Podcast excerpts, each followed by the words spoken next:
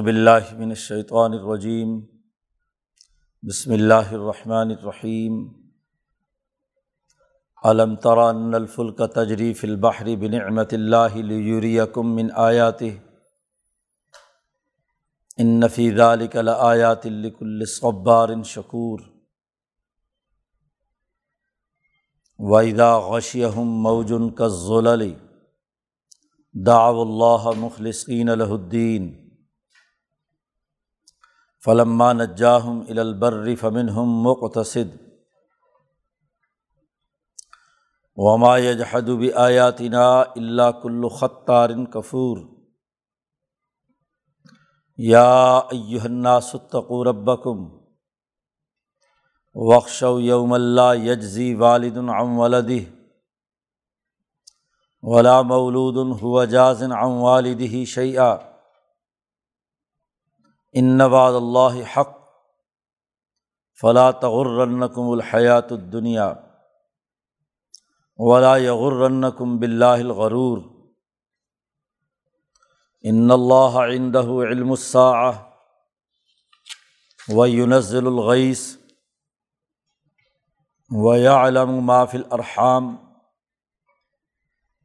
وما تدری نفس ماذا تکسب غدا وما تدری نفسم بئی ارزن تموت. ان اللہ علیم الخبیر صدق اللہ العظیم. یہ صورت القمان کا آخری رقوع ہے. اس صورت کا موضوع جیسا کہ شروع میں ذکر کیا گیا تھا. حکمت کے بنیادی اثاثی اصول پر امبیا علیہم السلام کی دعوت کو سمجھانا ہے. انسانی زندگی میں کامیابی تبھی ہوتی ہے کہ جب ایک کامل اور مکمل فکر و عمل انسان کے سامنے ہو، وہ فکر و عمل عقل و شعور اور حکمت کی بنیاد پر ہو، تو کامیابی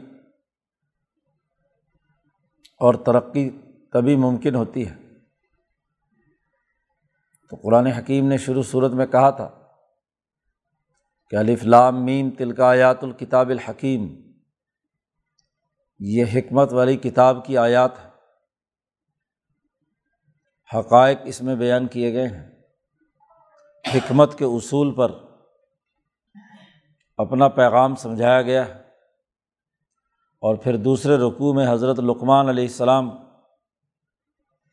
کی پرز حکمت باتیں نو دس بنیادی اثاثی امور بیان کیے گئے تھے، جن میں خاص طور پر یہ کہ ذات باری تعلیٰ کو اس کائنات کی حقیقت الحقائق مان کر،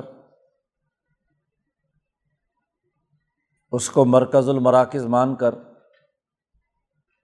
کائنات کے تمام امور کو سمجھنا چاہیے اور اپنی زندگی میں ڈسپلن قائم کرنا چاہیے۔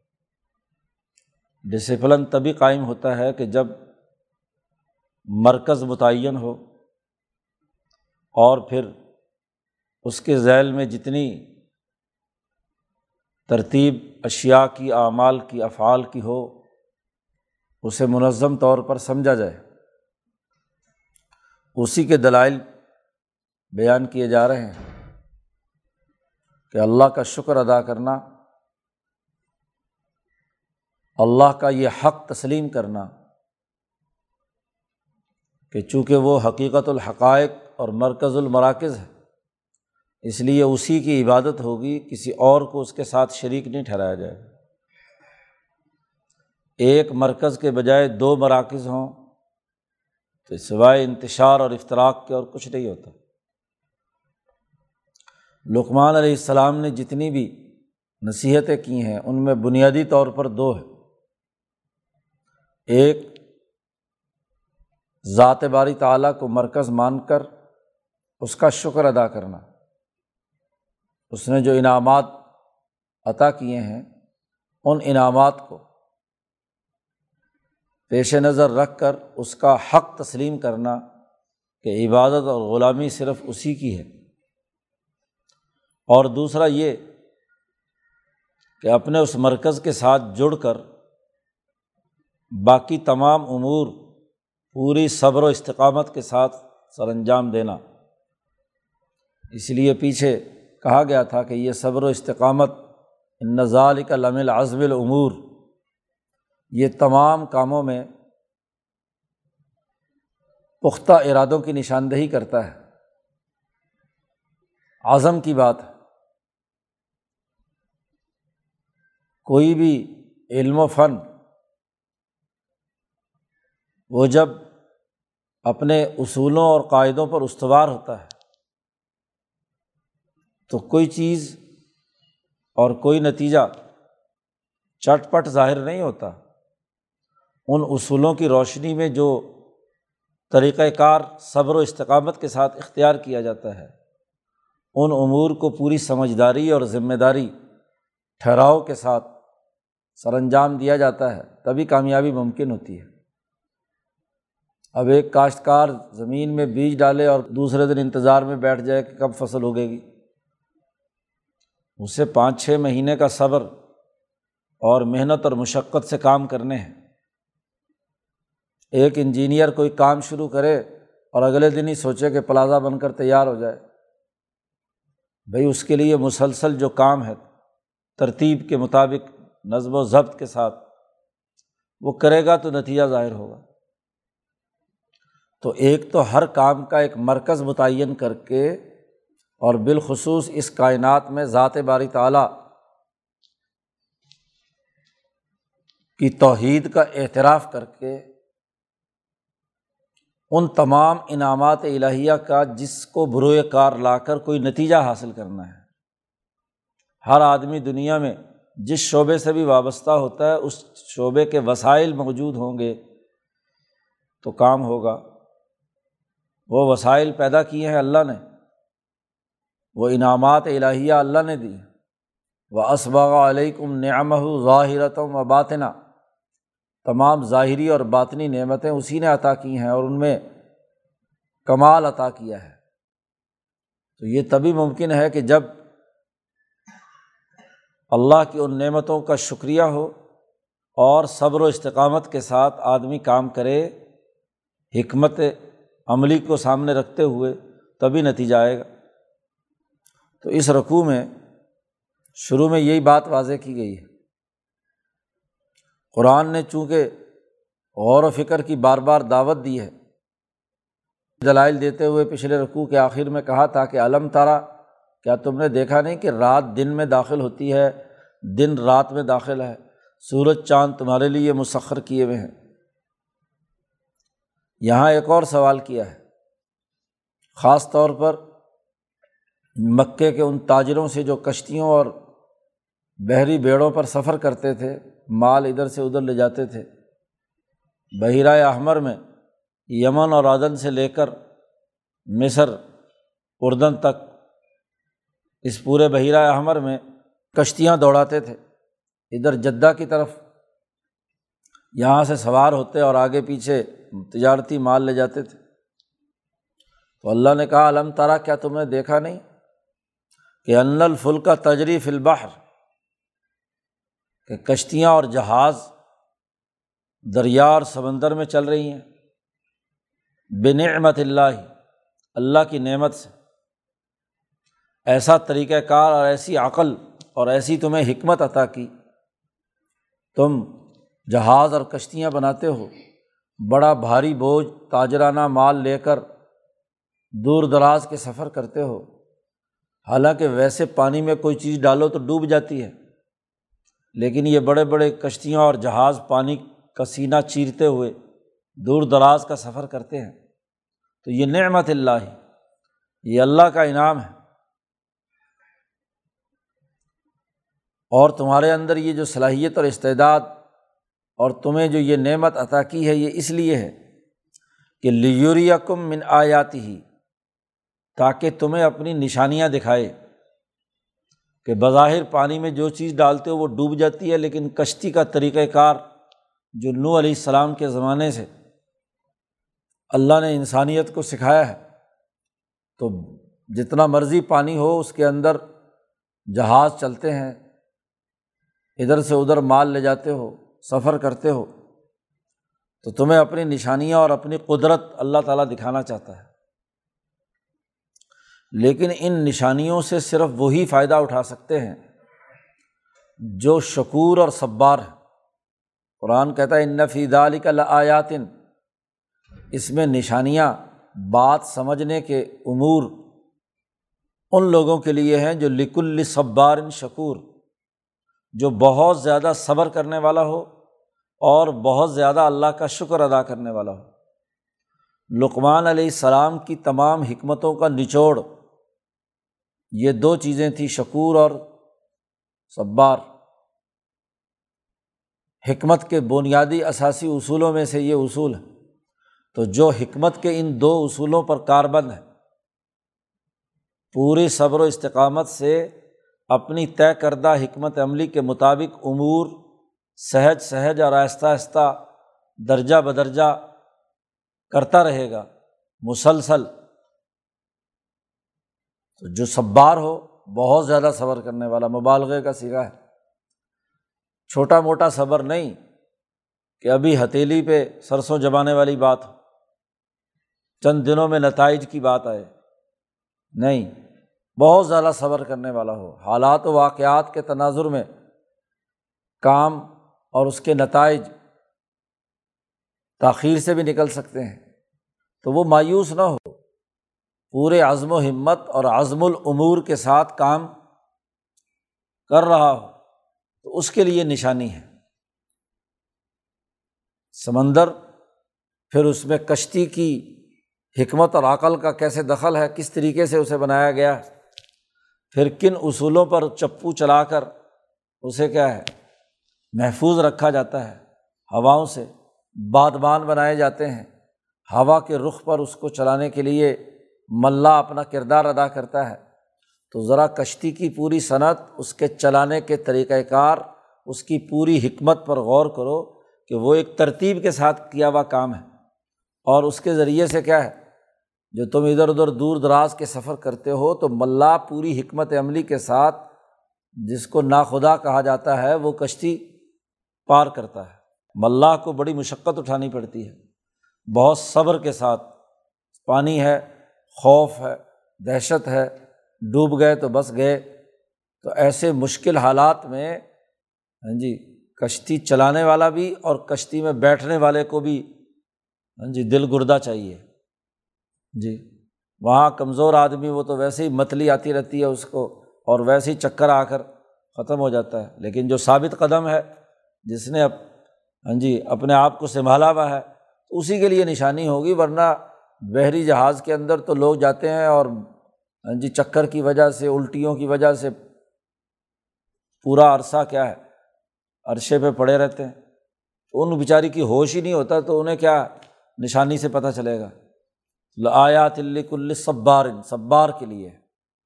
اور شکور بھی ہے کہ اللہ کی ان نعمتوں کا وہ شکریہ بھی ادا کرے۔ وہ اس مرکز المراکز سے اپنے ان تمام کاموں کو جوڑے، ان نعمتوں کو سمجھے، تو ان کے لیے نشانی ہے۔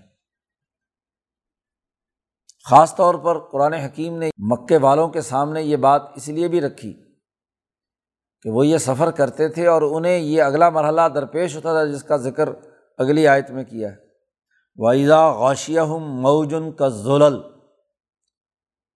بیچ سمندر کے جی کشتی چل رہی ہے، جہاز چل رہا ہے، اور ایک دم سمندر میں لہر اٹھی، اور لہر بھی ایسی جو بہت بڑے سائے کی طرح کس زلل ایزا غشیہ ہم جب ان کو ڈھانپ لیتی ہے، اس پوری کشتی کو ہاں جی پانی کی ایک بہت بڑی لہر اور موج اور ایسی کہ کس زلل کہ سورج کے سامنے اگر سورج ادھر سامنے ہے تو اس موج نے آ کر پوری کشتی پر سایہ کر دیا جیسا کہ ابھی کشتی پر گرنے والی ہے۔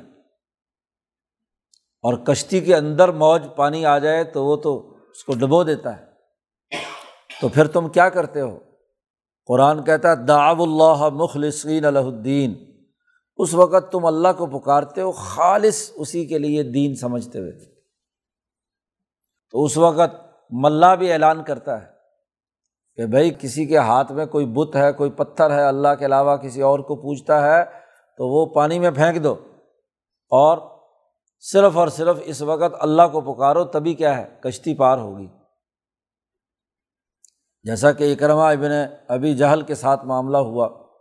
تو ایسے یہ لوگ کشتیوں میں جاتے تھے۔ تو ایسا معاملہ ہوتا تو اس وقت ساری بت پرستی بھول جاتے تھے۔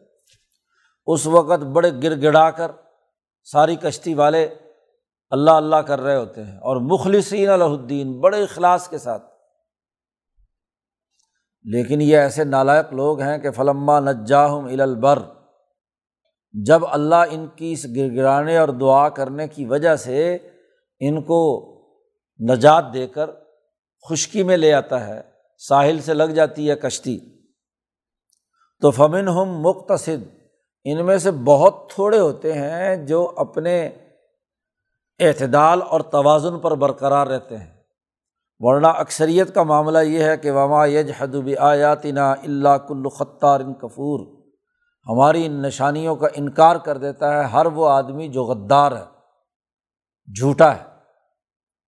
اب جب کشتی میں ڈوب رہے تھے تو اس وقت تو اللہ کو مخلصین الدین، تیرا ہی نظام قائم کریں گے، تیرے سے تعلق رکھیں گے ہاں جی تیری بات مانیں گے۔ اور جیسے ہی جی کشتی پار ہوئی تو فوراً پھر شرک کرنے لگ جاتے ہیں۔ پھر وہ پتھر کے بت دوبارہ اٹھا لیتے ہیں۔ اور نہیں تو باہر سے تراش کر پھر ان کو جیب میں رکھ لیتے ہیں۔ کلو خطار خطار کہتے ہیں غدار کو، وعدے کی خلاف ورزی کرنے والا۔ وعدہ پورا نہ کرنے والا، جھوٹا بد دیانت بزدل، کمزور، صبار کے مقابلے میں خطار ہے۔ جی صبر و استقامت اس بات کا انسان کے اندر ولولہ پیدا کرتا ہے کہ جس کے ذریعے سے وہ سچائی پر قائم ہے، جو وعدہ کر لیا اس پر قائم ہے۔ جب اللہ کو مان لیا تو اللہ سے متعلق جتنے بھی اس کی نعمتیں ہیں، اللہ کے تعلق سے ان تمام نعمتوں کو نجات کی حالت ہو یا مصیبت کی حالت ہو۔ جی ہر حالت میں وہ صبر و استقامت کے ساتھ اس پر ڈٹا رہتا ہے۔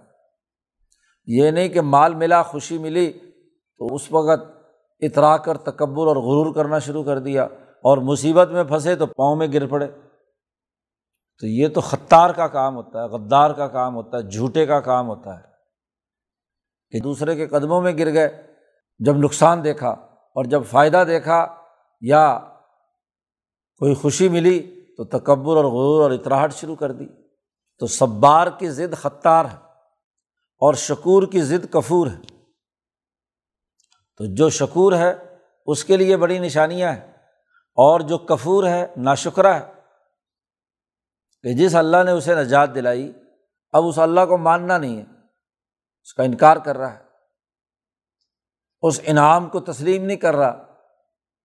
تو جو ہماری آیات کا منکر ہے، اس کے بارے میں اللہ نے دو اعلانات کر دیے۔ وہ خطار بھی ہے، کفور بھی ہے۔ غدار اور جھوٹا دھوکے باز بھی ہے اور نہ بھی ہے۔ اور جو ان انعامات کو سمجھتا اور قبول کرتا ہے، وہ صبار ہے اور شکور ہے۔ یہ دلائل اللہ کی وحدانیت اور اللہ کا شکر ادا کرنے کے تناظر میں پیچھے بیان کیے جا رہے تھے۔ اب صورت ختم ہو رہی ہے، تو اس لیے تمام لوگوں کو حکمت کے اصول پر ایک بنیادی پیغام دیا جا رہا ہے۔ یا یوہناس اتقو ربکم، اپنے رب سے ڈرو، عدل و انصاف کا نظام قائم کرو، اللہ کے تعلق سے۔ ظلم سے باز آ جاؤ۔ شرک ظلم عظیم ہے اور انسانیت کے حقوق پامال کرنا۔ جتنی باتیں اس کے بعد بیان کی، والدین کے حقوق ادا نہ کرنا۔ اسی طریقے سے صبر و استقامت سے کام نہ لینا۔ بہت چیخ چلا کر باتیں کرنا۔ تکبر اور غرور سے انسانوں کو حقیر سمجھ کر زمین پر اطراہٹ کے ساتھ چلنا۔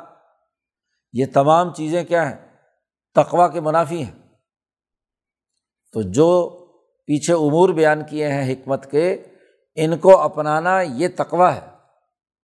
تو یا یو اناس اتقو ربا کم اپنے رب سے ڈرو۔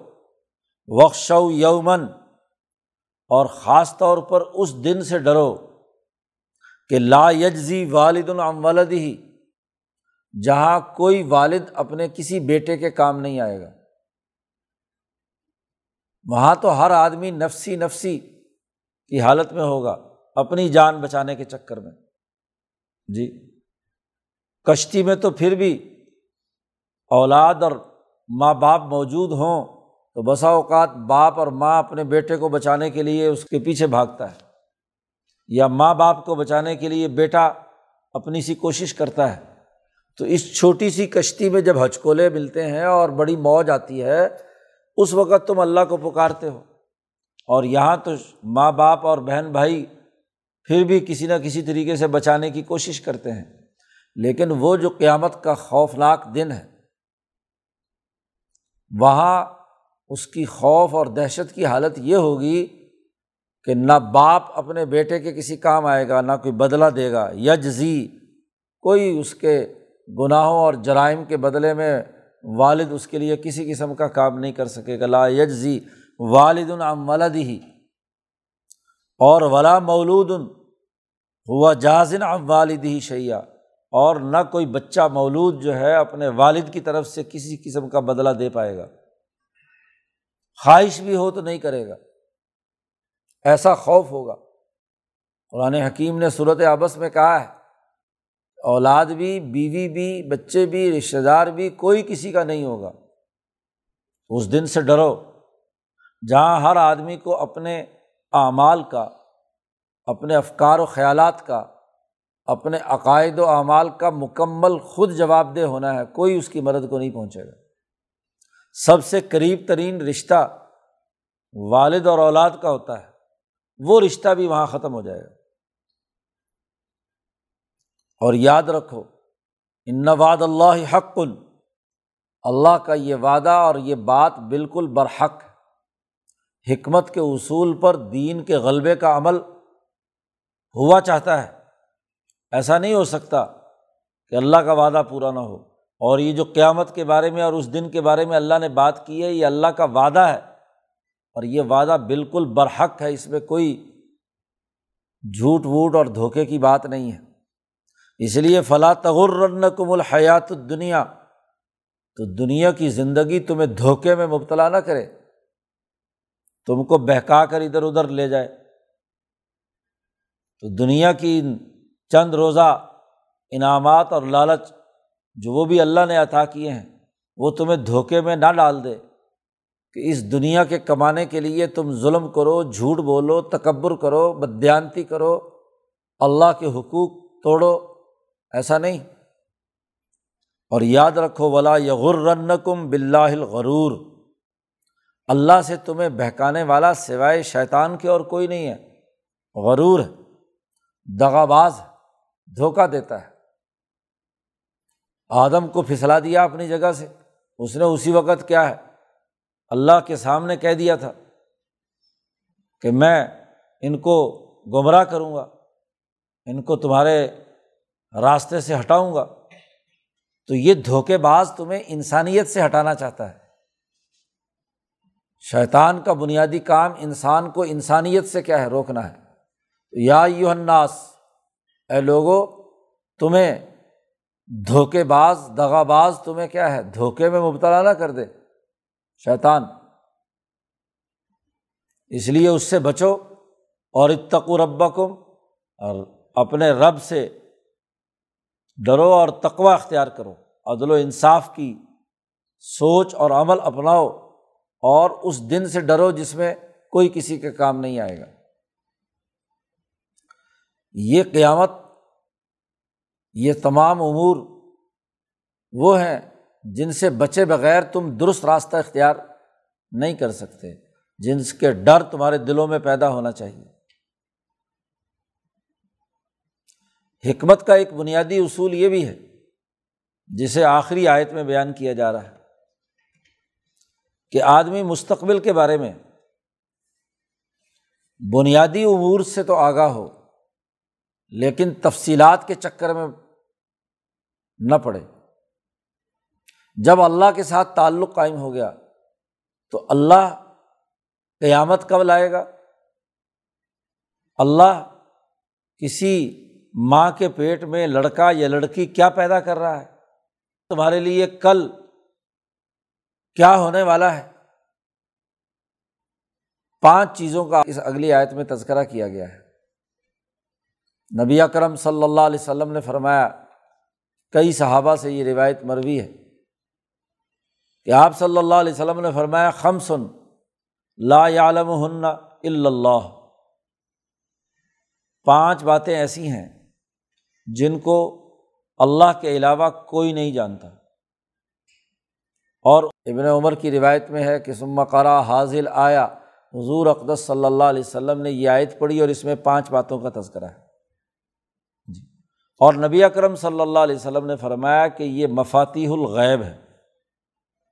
دوسری جگہ اللہ نے فرمایا تھا کہ وعندہ مفاتیح الغیب لا علمہ اللہ کہ اللہ کے پاس مفاتیح الغیب ہیں۔ غیب کی کنجیاں اور چابیاں ہیں، وہ اللہ کے علاوہ ان کو کوئی نہیں جانتا۔ تو حضور نے فرمایا، وہ مفاتیح الغیب یہ آیت ہے۔ اس آیت میں پانچ عبور بیان کیے گئے ہیں۔ ان اللہ عندہ علم السا سب سے پہلی بات یہ بیان کی کہ بے شک اللہ کو ہی قیامت کا علم ہے کہ کب آئے گی۔ قیامت کب آئے گی، اس کا علم کسی اور کو نہیں ہے، سوائے اللہ کے۔ حدیث جبریل میں بھی حضور صلی اللہ علیہ وسلم سے سوال کیا گیا قیامت تو حضور نے فرمایا کہ اس کا علم جو ہے، سائل کو مصول انہا سے زیادہ معلوم ہے۔ کیونکہ جبریل سوال کر رہے تھے کہ تمہیں زیادہ پتہ ہے کہ قیامت کب آئے گی۔ اور البتہ اس کی علامات حضور نے بیان فرمائی اور ایک اور صحابی حضور سے اسی طرح کے سوالات کرنے کے لیے ایک دیہاتی آیا تھا، اس نے سوالات کیے۔ تو اس میں اس نے ایک اہم سوال یہ بھی کیا متسا قیامت کب آئے گی؟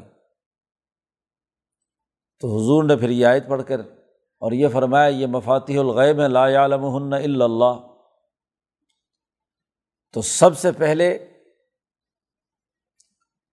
قیامت کا علم۔ اس کے بارے میں واضح کر دیا، ان اللہ عندہ علم الساعہ۔ نمبر دو وہ یونزل الغیث بارش وہ برساتا ہے، اس کا علم بھی اسی کو ہی ہے۔ کب بارش ہوگی یا نہیں ہوگی؟ تو بارش کا پورا نظام اس کے کنٹرول میں ہے۔ وہی گیس اور بارش برساتا ہے۔ بادل آئے ہیں۔ گھٹا ٹوپ اندھیرا ہو گیا۔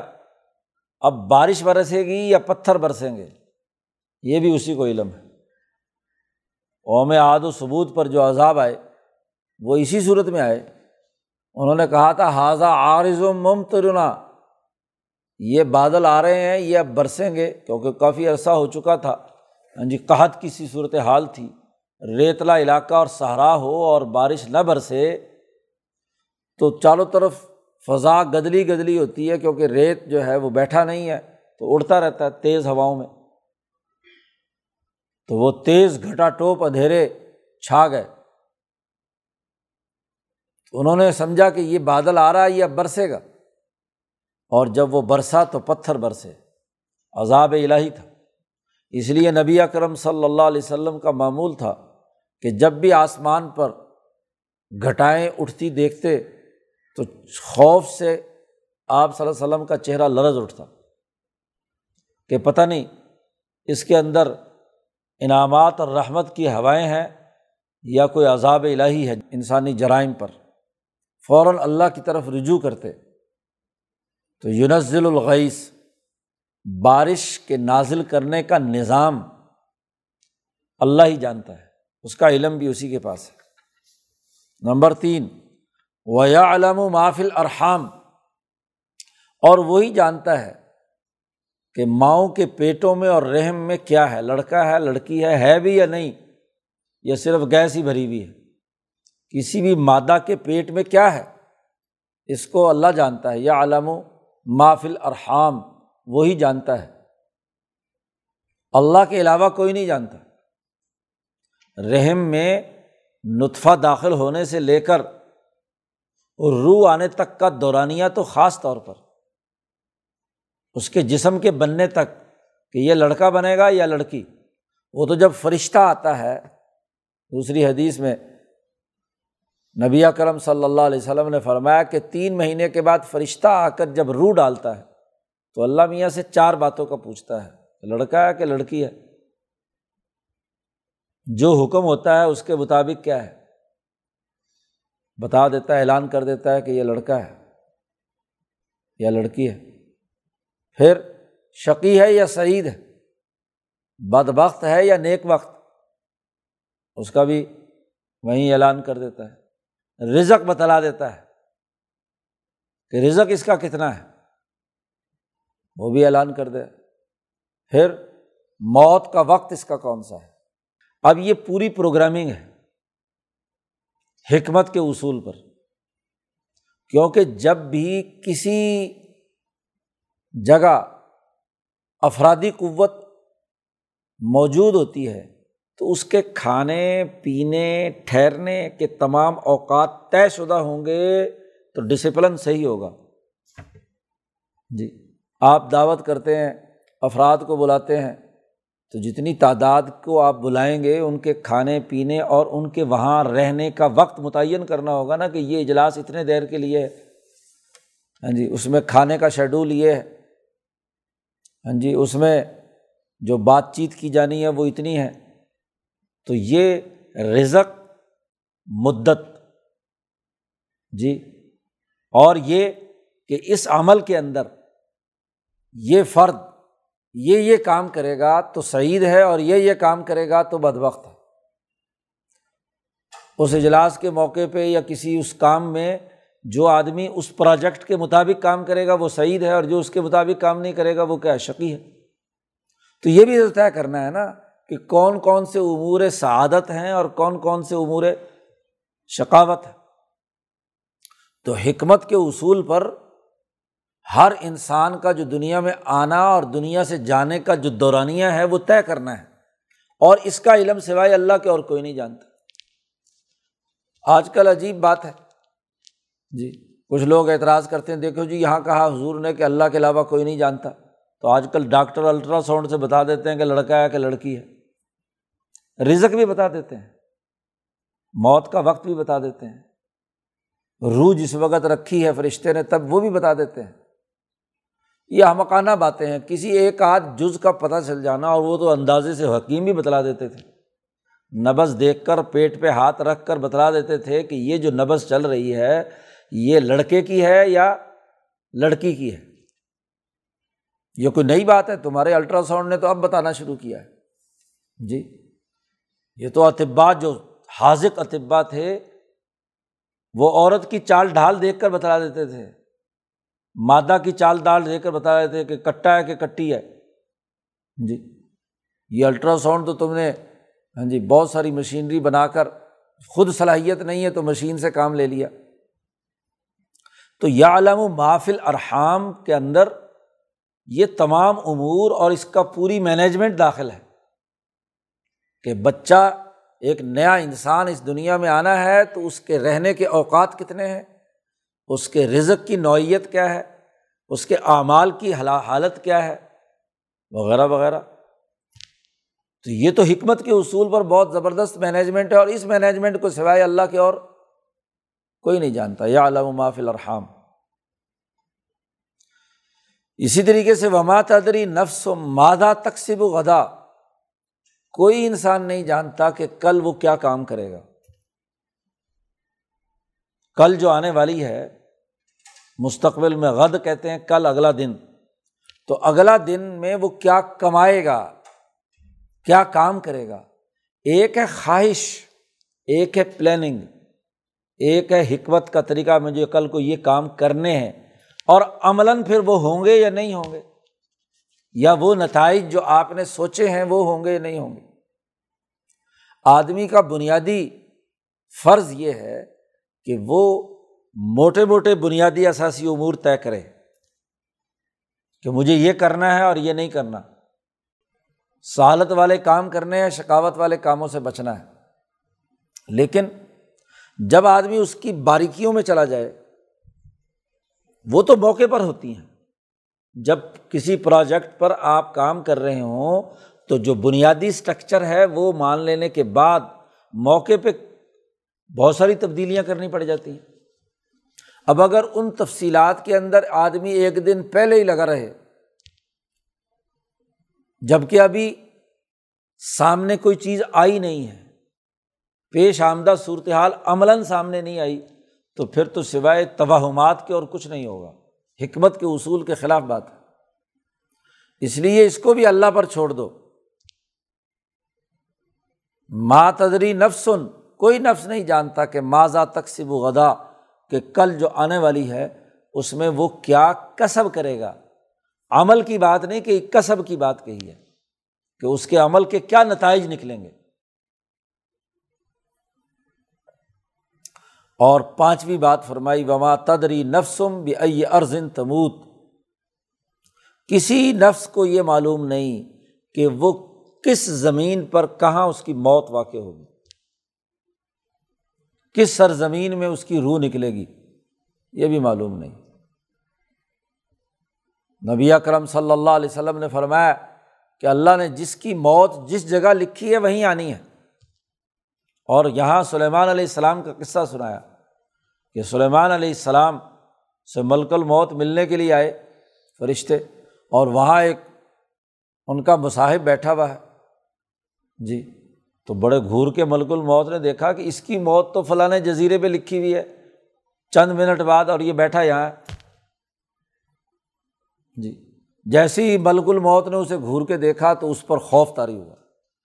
اس نے سلیمان علیہ السلام سے کہا کہ مجھے تو بڑا ڈر لگ رہا ہے۔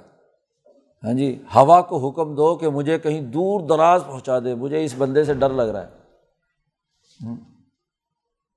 تو سلیمان علیہ السلام نے ہوا کو حکم دیا اور وہ اڑا کر اس کو اسی جزیرے میں اسی مقام پر لے آئی۔ تو ملک الموت بھی پہنچ گیا۔ اچھا آ گیا بے تو۔ ٹھیک ہے۔ تو وقت مقرر جہاں ہے، وہاں پر کیا ہے؟ کسی کو نہیں معلوم کہ مما صدری نفسم بھی ارزن تموت۔ کس سرزمین میں تم مرو گے؟ تو پانچ باتیں سوائے اللہ کے اور کوئی نہیں جانتا، نبی اکرم صلی اللہ علیہ وسلم نے فرمایا۔ اب اس میں قیامت کا تعلق تو تکوینی امور غیبیہ سے ہے۔ یہ پانچوں باتیں غیب ہیں۔ اسی لیے حضور نے مفاتی الغیب کہا اسے۔ غیب کی چابیاں ہیں یعنی نظروں سے اوجل ہے۔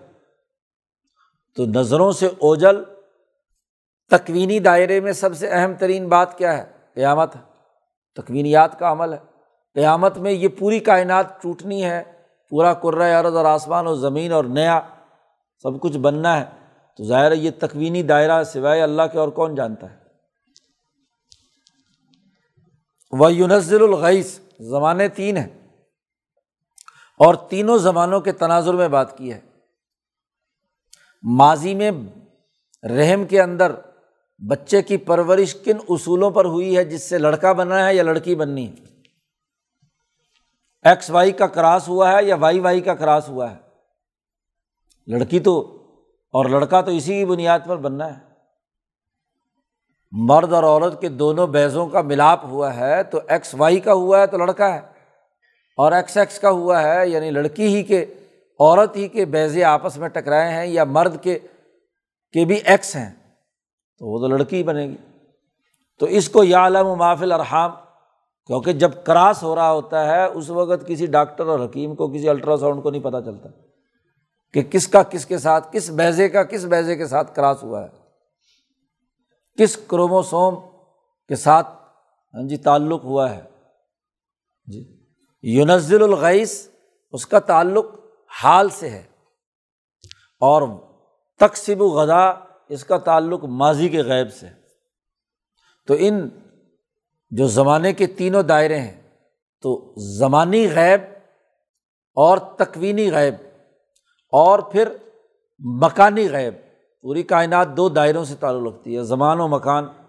تو زمان کے تینوں دائرے بھی آ گئے اور جو مکان یا اسپیس ہے، اس کا تعلق آ گیا کہ کس زمین میں تمہاری روح پرواز ہونی ہے، تمہیں موت آنی ہے۔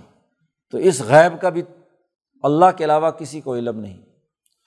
تو شروع صورت حکمت کے عنوان سے ہوئی اور حکمت ہی کے اصولوں پر یہ تمام معلومات اللہ کی ہیں، تمہیں اس کے اندر مغز ماری کرنے کی ضرورت نہیں ہے۔ تمہارے ذمے جو کام لگایا گیا ہے وہ یہ کہ اللہ کا شکر ادا کرو، والدین کے حقوق ادا کرو، زمین میں تکبر اور غرور سے مت چلو ہاں جی آواز نیچی رکھو، وغیرہ وغیرہ جو پیچھے ہاں جی حکمت کے اصول بیان کیے گئے ہیں انسانی دائرے میں۔ جو تمہارے اختیار میں ہے اور تمہارے علم میں ہے، اس میں تم پرفیکٹ ہو۔ اور جو چیز تمہارے دائرے کی نہیں ہے اور اللہ کے علم سے تعلق رکھتی ہے، تو وہاں بلا وجہ کی مغز ماری کرنا اور اس کے پیچھے پڑنا اچھا جی اگر پتہ بھی چل گیا کہ لڑکا ہے یا لڑکی ہے ماں کے پیٹ میں، تو پھر تم کیا کرو گے؟ اور پیدا ہونے کے بعد تمہارا چہرہ کالا ہو جاتا ہے، لڑکی پیدا ہونے پہ۔ اور اگر پہلے پتہ چلا ہے کہ لڑکی ہے تو پھر تم نے وہاں غلط حرکت کی اور رحم سے بچہ گرا دیا۔ جی تو یہ تو اس سے بڑا جرم ہے۔ تو اس لیے اس چکر میں مت پڑو۔ حکمت کے اصول کے مطابق یہ پانچ باتیں اللہ کے سفرد کر دو۔ تمہیں جو کرنے کے کام ہے وہ کرو، والدین کے حقوق ادا کرو، تکبر نہ کرو، انسانوں کے حقوق ادا کرو، عدل و انصاف قائم کرو۔ جو کرنے کے کام ہے وہ کرتے نہیں۔ اور غیب کے پیچھے پڑے رہتے ہیں کہ جی قیامت کب آئے گی؟ ہاں جی بچہ کیا ہے؟ ہاں جی کل میں کیا کماؤں گا؟ مجھے پوزی مجھے بتاؤ میری موت کہاں آئے گی؟ تو یہ فضول الگ باتیں ہیں۔ حکمت کے اصول پر ادھر متوجہ ہونا وقت کا ضیاع ہے۔ جی۔ وہ تو اللہ کے سفرد کر دو۔ اور اللہ کو یہ بات باتیں کیوں معلوم ہے ان اللہ علیم خبیر۔ بے شک اللہ پاک بہت ہی علیم ہے بہت زیادہ علم رکھتا ہے۔ اور ہر ہر جزی سے کیا ہے باخبر ہے؟ ہر ایک فرد اور ہر مخلوق سے اچھی طرح خبر رکھتا ہے، خبیر بھی ہے۔ تو علیم بھی ہے، خبیر بھی ہے۔ اس لیے اللہ کا شکر ادا کرو اور والدین کے حقوق ادا کرو اور اپنی تمام ذمہ داریوں کو حکمت کے اصول پر پورا کرو۔ یہی دنیا اور آخرت کی کامیابی کا راستہ ہے۔ اللہ تعالیٰ قرآن حکیم سمجھنے اور اس پر عمل کرنے کی توفیق عطا فرمائے۔ اللہ